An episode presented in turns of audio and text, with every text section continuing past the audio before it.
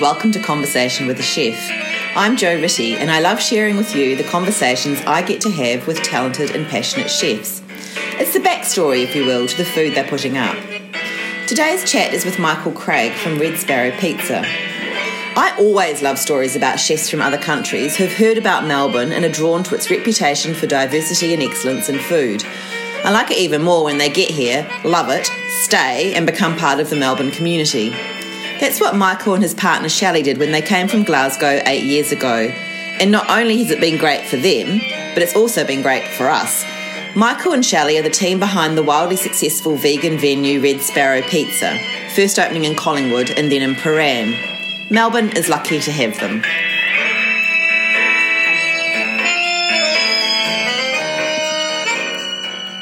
Hi, Liz. Hi, Michael. It's Jo from Conversation with the Chef. How are you? I'm good, thanks. How are you? Yeah, good, thank you. Thanks for um, having a chat with me today. Yeah, no problem. Thanks for asking me. Oh, of course. Um, first of all, I have to say that both my parents were born in Paisley, so I feel like I've got some kind of connection with Glasgow, but um, not a very big one because they, they lived in New Zealand for a long time after that. But um, so you um, are from Glasgow and you trained as a chef Yeah. there. Yeah. Yeah, yeah, that's correct. Um, yeah, I'm from Glasgow. I've lived in uh, Australia for about eight years now, I think. Yeah. Um, yeah, and uh, yeah, I started off uh, in kitchens in Glasgow when I was uh, about 18, uh, 18, 19. Um, I started off um, just as a part-time job, um, washing dishes when I was at university, and then quite quickly I stopped going to university and spent more time in the kitchen. And um, I guess that was noticed by the, um, the head chef at the time at my first job, and Yeah, he wow. sort of trained me up um, from there. And then yeah, eventually I yeah dropped out of university and was uh, cooking full time. Yeah. What do you think it was about uh, cooking and being in the kitchen that really appealed to you? Um, for me, it just um, I, I guess because, like I say, I was at university doing um, studying computing at the time, and um, Quite different. it's, it's quite different.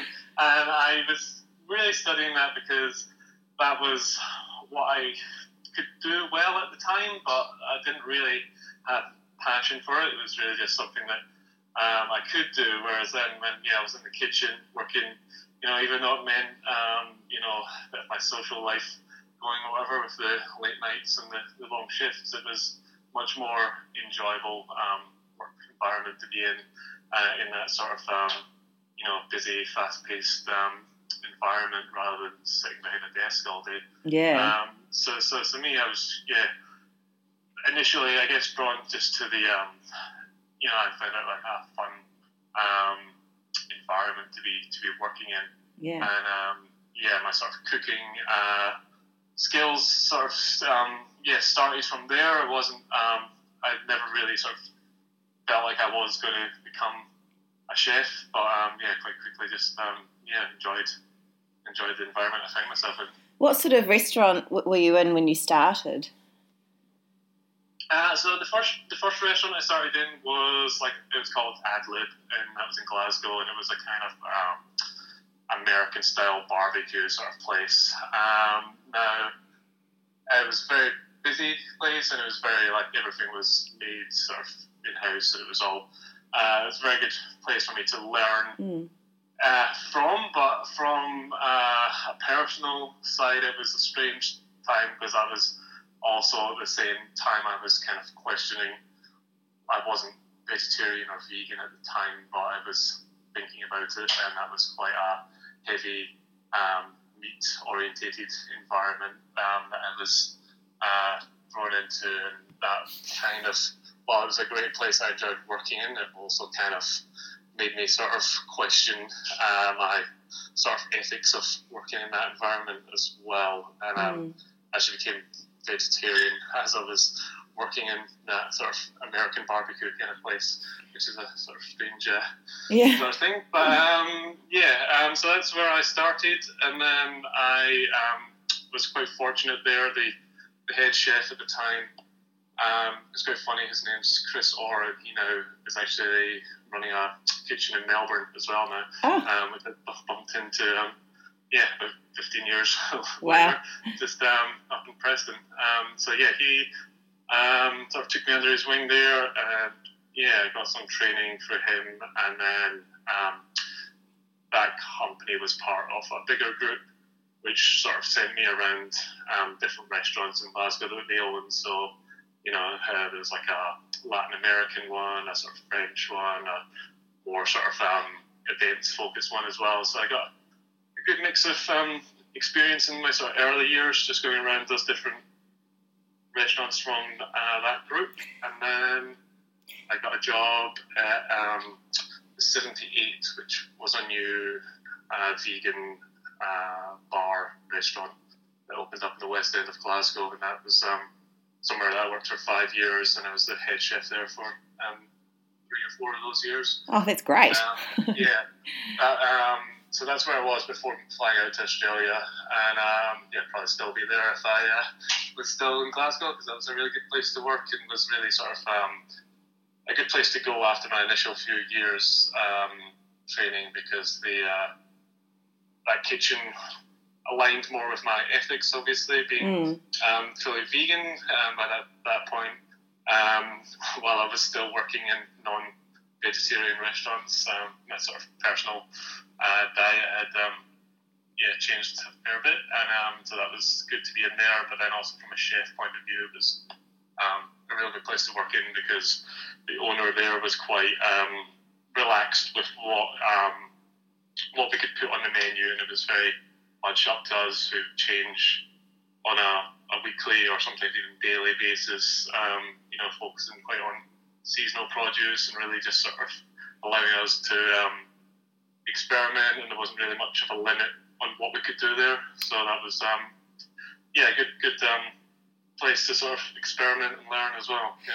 And, and clearly, this is sort of a naive question because um, I'm not vegan, although I do uh, prefer to have a more plant based um, diet. But um, and I do like cooking, but I sometimes feel like, well, maybe um, this is the naivety of my question is um, going from a, a, training as a chef when you're working with meat and, and um, animal products and then shifting yeah. to vegan. What's the process? I mean, do you have to, because you'd have to really start learning, I guess, about putting different things together because it's not as simple as just taking away meat and cheese yeah. and things, is it? So, how do you how do you do that as a chef?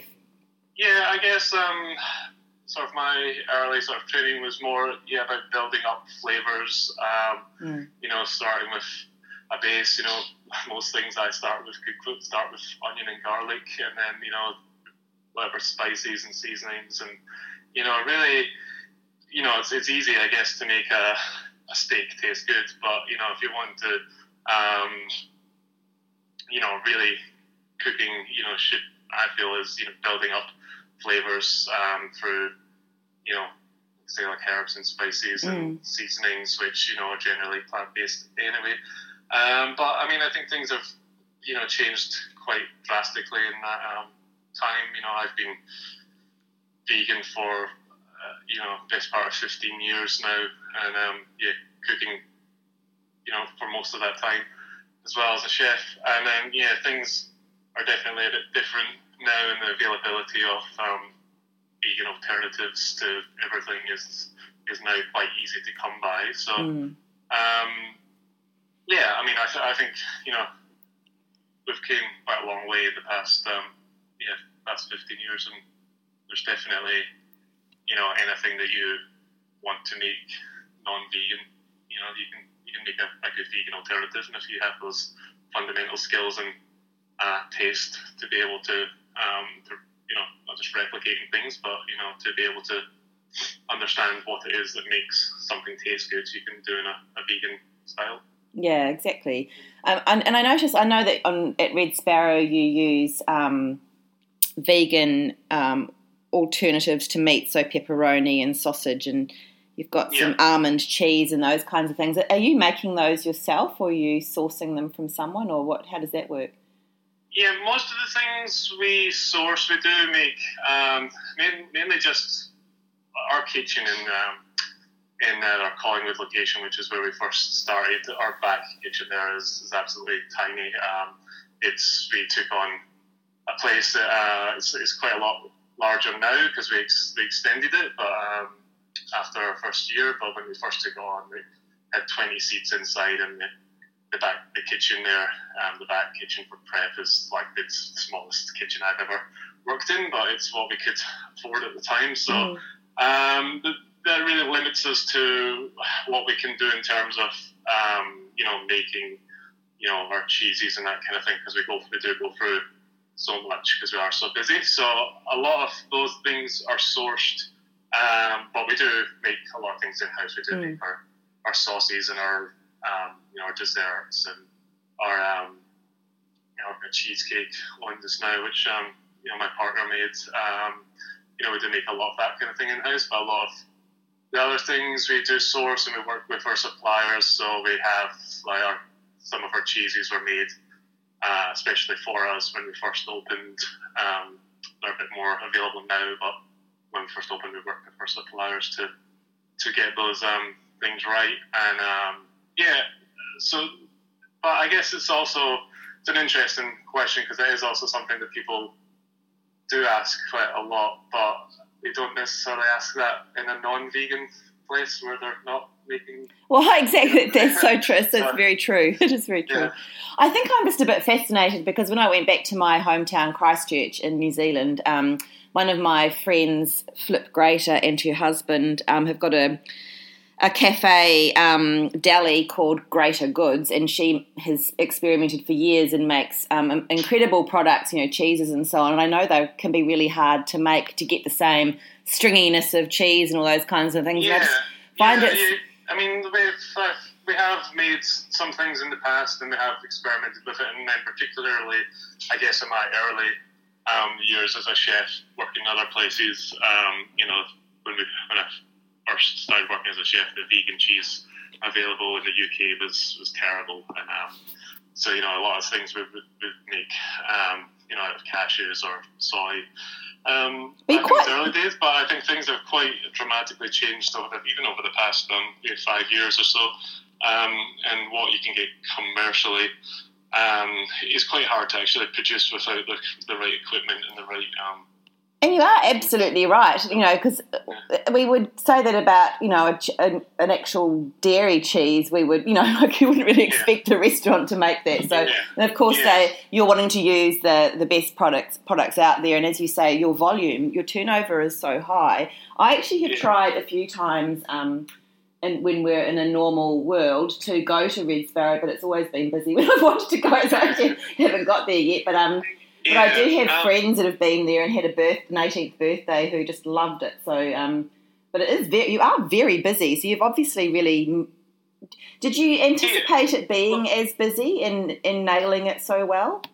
Um, yes and no. I obviously had confidence that it was going to be successful because I sort of risked everything to open this place. You know, we have no financial backing. Uh, it's me and my partner that um, that run this, and mm. um, you know, we pretty much as soon as I got my permanent residency visa to stay here, we managed to get a, a bank loan and our savings, and just sort of try and um, yeah make it work. So you know, I had confidence that it was going to be busy. I didn't have plans to open up a second one.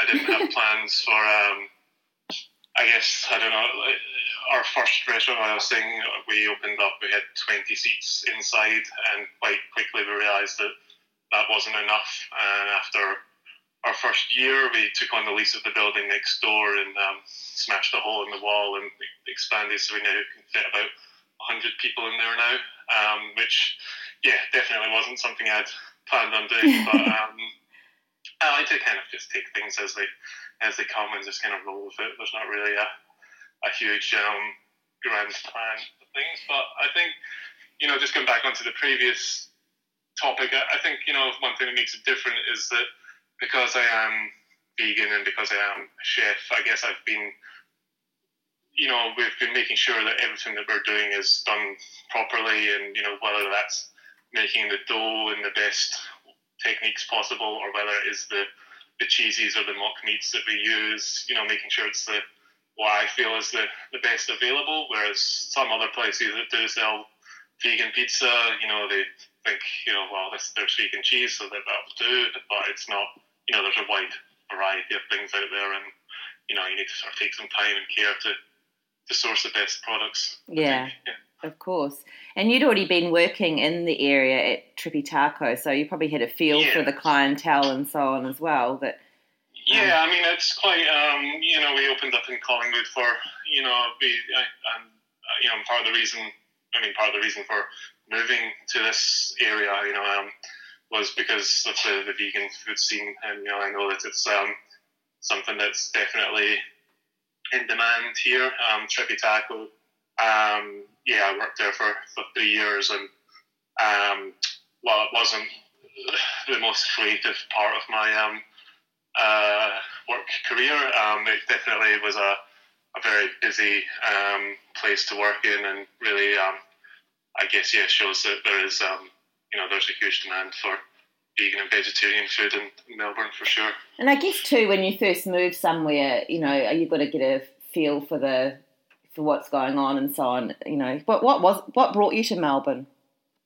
Um, so, I mean, we moved to Australia. Me and my partner. Um, really, we came on a we came on a working holiday visa. We didn't actually have plans to stay here forever. Um, and but we moved to Melbourne and we moved to um, sort of Fitzroy area in particular. Just you know, it seemed like a a cool city to compare to you know I live in Glasgow back home and which is you know it's an okay city but Melbourne's mm. you know a lot bigger. There's a lot more going on. The the food scene over here is is incredible compared to to, to back home. It's you know I, I feel it's quite um, far ahead of um, what's happening in the UK for sure. And um, yeah like I say the the draw of um, you know the amount of vegetarian and vegan friendly restaurants in this area was a, a particular draw for sure. Um, mm. But um, yeah, again, like I say, we didn't necessarily have the plan to, to live here forever. I just, you know, moved here and loved it and got a job which allowed me to, to stay. I actually got sponsored um, as a as a chef. That's how I got my visa. So right. Yeah, we just kind of I just kind of fell in love with the sea, I guess. Yeah. yeah. And now your next venture, have you? Um, I just looked and I saw the photos of the food truck. It's so beautiful. What what a black and gleaming beast yeah. that is! It's gorgeous. Um, have yeah, you? It's, it's very it's very it looks very nice now. We actually bought that. Um, we bought it second hand, so it didn't look quite so nice when we when we got it, but it's looking looking pretty nice now. Yeah. Have you had a chance? Has it been out before all this happened, or? No, unfortunately not. We got it um, just, or we were looking into just as uh, COVID started to happen, but we continued with it anyway. Um, you know, our initial plan is, you know, to go to bigger events, music festivals, that kind of thing. I don't know, obviously, when that's going to going to happen again, but yeah. for just now, we're remaining optimistic that you know once this the restrictions start to ease, that there's hopefully going to be a bit of demand for outdoor dining, it seems like that's something that's going to happen first. Is um, you know, easing of, of outdoor dining. So we're hoping that we'll be able to use that yeah. fairly soon. Um, we're still actually waiting on our oven is on its way over from Italy still at the moment. Uh, ah. so that's still okay. to be installed. The the food truck itself is all ready to go apart from the oven, which is obviously quite an important yes, uh, it's quite a but, crucial um, part of the yeah, process. Yeah. But um, yeah, we're fitting the sort of um, same sort of oven as we've got in our Collingwood restaurant, uh, just a sort of smaller size uh, in there, which yeah, that should be with us fairly soon, and yeah, hopefully we'll be able to do some some events uh, in the in the new year, I guess, is what we're what we're aiming for. And how have things been for you over this time? Have you been well supported by the community and so on? Is it? Yeah, yeah, we're definitely very fortunate. Um, you know, our position in the community. Uh, you know, obviously our sales are are down because people aren't dining in, but was, you know, there's definitely a lot of businesses that are um, seeing it a lot worse than us. You know, bars and um, you know pubs and hotels, that kind of thing. We're mm um, yeah, we're pretty fortunate because we were already doing a strong takeaway and delivery trade, and we've got a very a good um, following. You know, our, our customers are, are great, and um, you know, really been supporting us over the past um, few months. So Well, it's been not ideal. Um, yes, definitely not. Uh, you know, we've obviously had to change how we do things, but it's not been as drastic and as um, you know, as, as terrible as it has been for for some people. We're yeah, very fortunate. Yeah. For sure. And and that aside, um, you know, you've had this quite, you know, quite a, a, fast process, I guess, up through the kitchen to being a head chef before you left Glasgow, and then head chefing here. And now you're an owner as well, and even, I mean, being a head chef has its own um, pressures and stress. Are you still able to enjoy um, the kitchen and cooking, even though you're now an owner and chef? Yeah, for sure. I mean, I think it's only really been, I mean, the past you know six months of um, the sort of COVID restrictions is actually helping me to become more of a, an owner and less of a chef, I guess. Um, you yeah. know, because we're sort of leaving a lot of the, the cooking responsibilities more to our, our team uh, now, but definitely up up until um, you know, recently, you know, I've been very, very hands on in the kitchen still. Um, you know, definitely working. I mean, for the first, we've been run, we've been going for three and a half years now, and really for the first um, two years, you know, I'm working still a full time chef job uh, on top of doing my restaurant owner responsibilities. So it's pretty much just a constant, you know, eight eight to ten hour day, seven days a week kind of thing. Whereas, yeah, yeah definitely um, but I mean, part of that's just because I, you know, being in the kitchens where I feel most comfortable, mm. and um, you know, I, have never really had plans on being a restaurant owner, but that's definitely something which, uh, you know, especially now having two can be two places at once. So it's definitely, um, yeah, falling more into that that side of things now. But um, so can you find joy from cooking at home then? Is that where you're more using Yeah, I, I, think I'm starting to get back back to that now. Um, you know, a lot of um, I do find in the past that you know the more time you spend in the commercial kitchen, the less time I want to cook for myself. Um, but yeah, definitely, um, yeah, finding a bit more more time um, to do that these days, particularly with uh, the current restrictions, meaning there's not really much else to do at night for sure. No, that's right. Yes. Um, well, look, Michael, thank you so much for talking so much, and all the best for the um, the remaining time of this crazy time. And I hope that soon things will get back to, to well, whatever normal is um, for us all, but particularly for the hospital industry. yeah, thank you. Um, yeah, thanks so much for your time. Thanks, Michael. Bye. Cheers. Bye.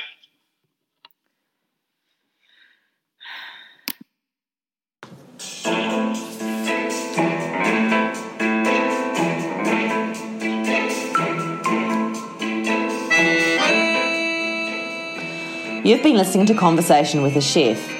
I'm Jo Rittey, and thank you so much for joining me today. If you'd like to read the full transcript of the conversation, you can go to www.conversationwithachef.com or follow me on Instagram so you'll always be up to date with the latest conversation.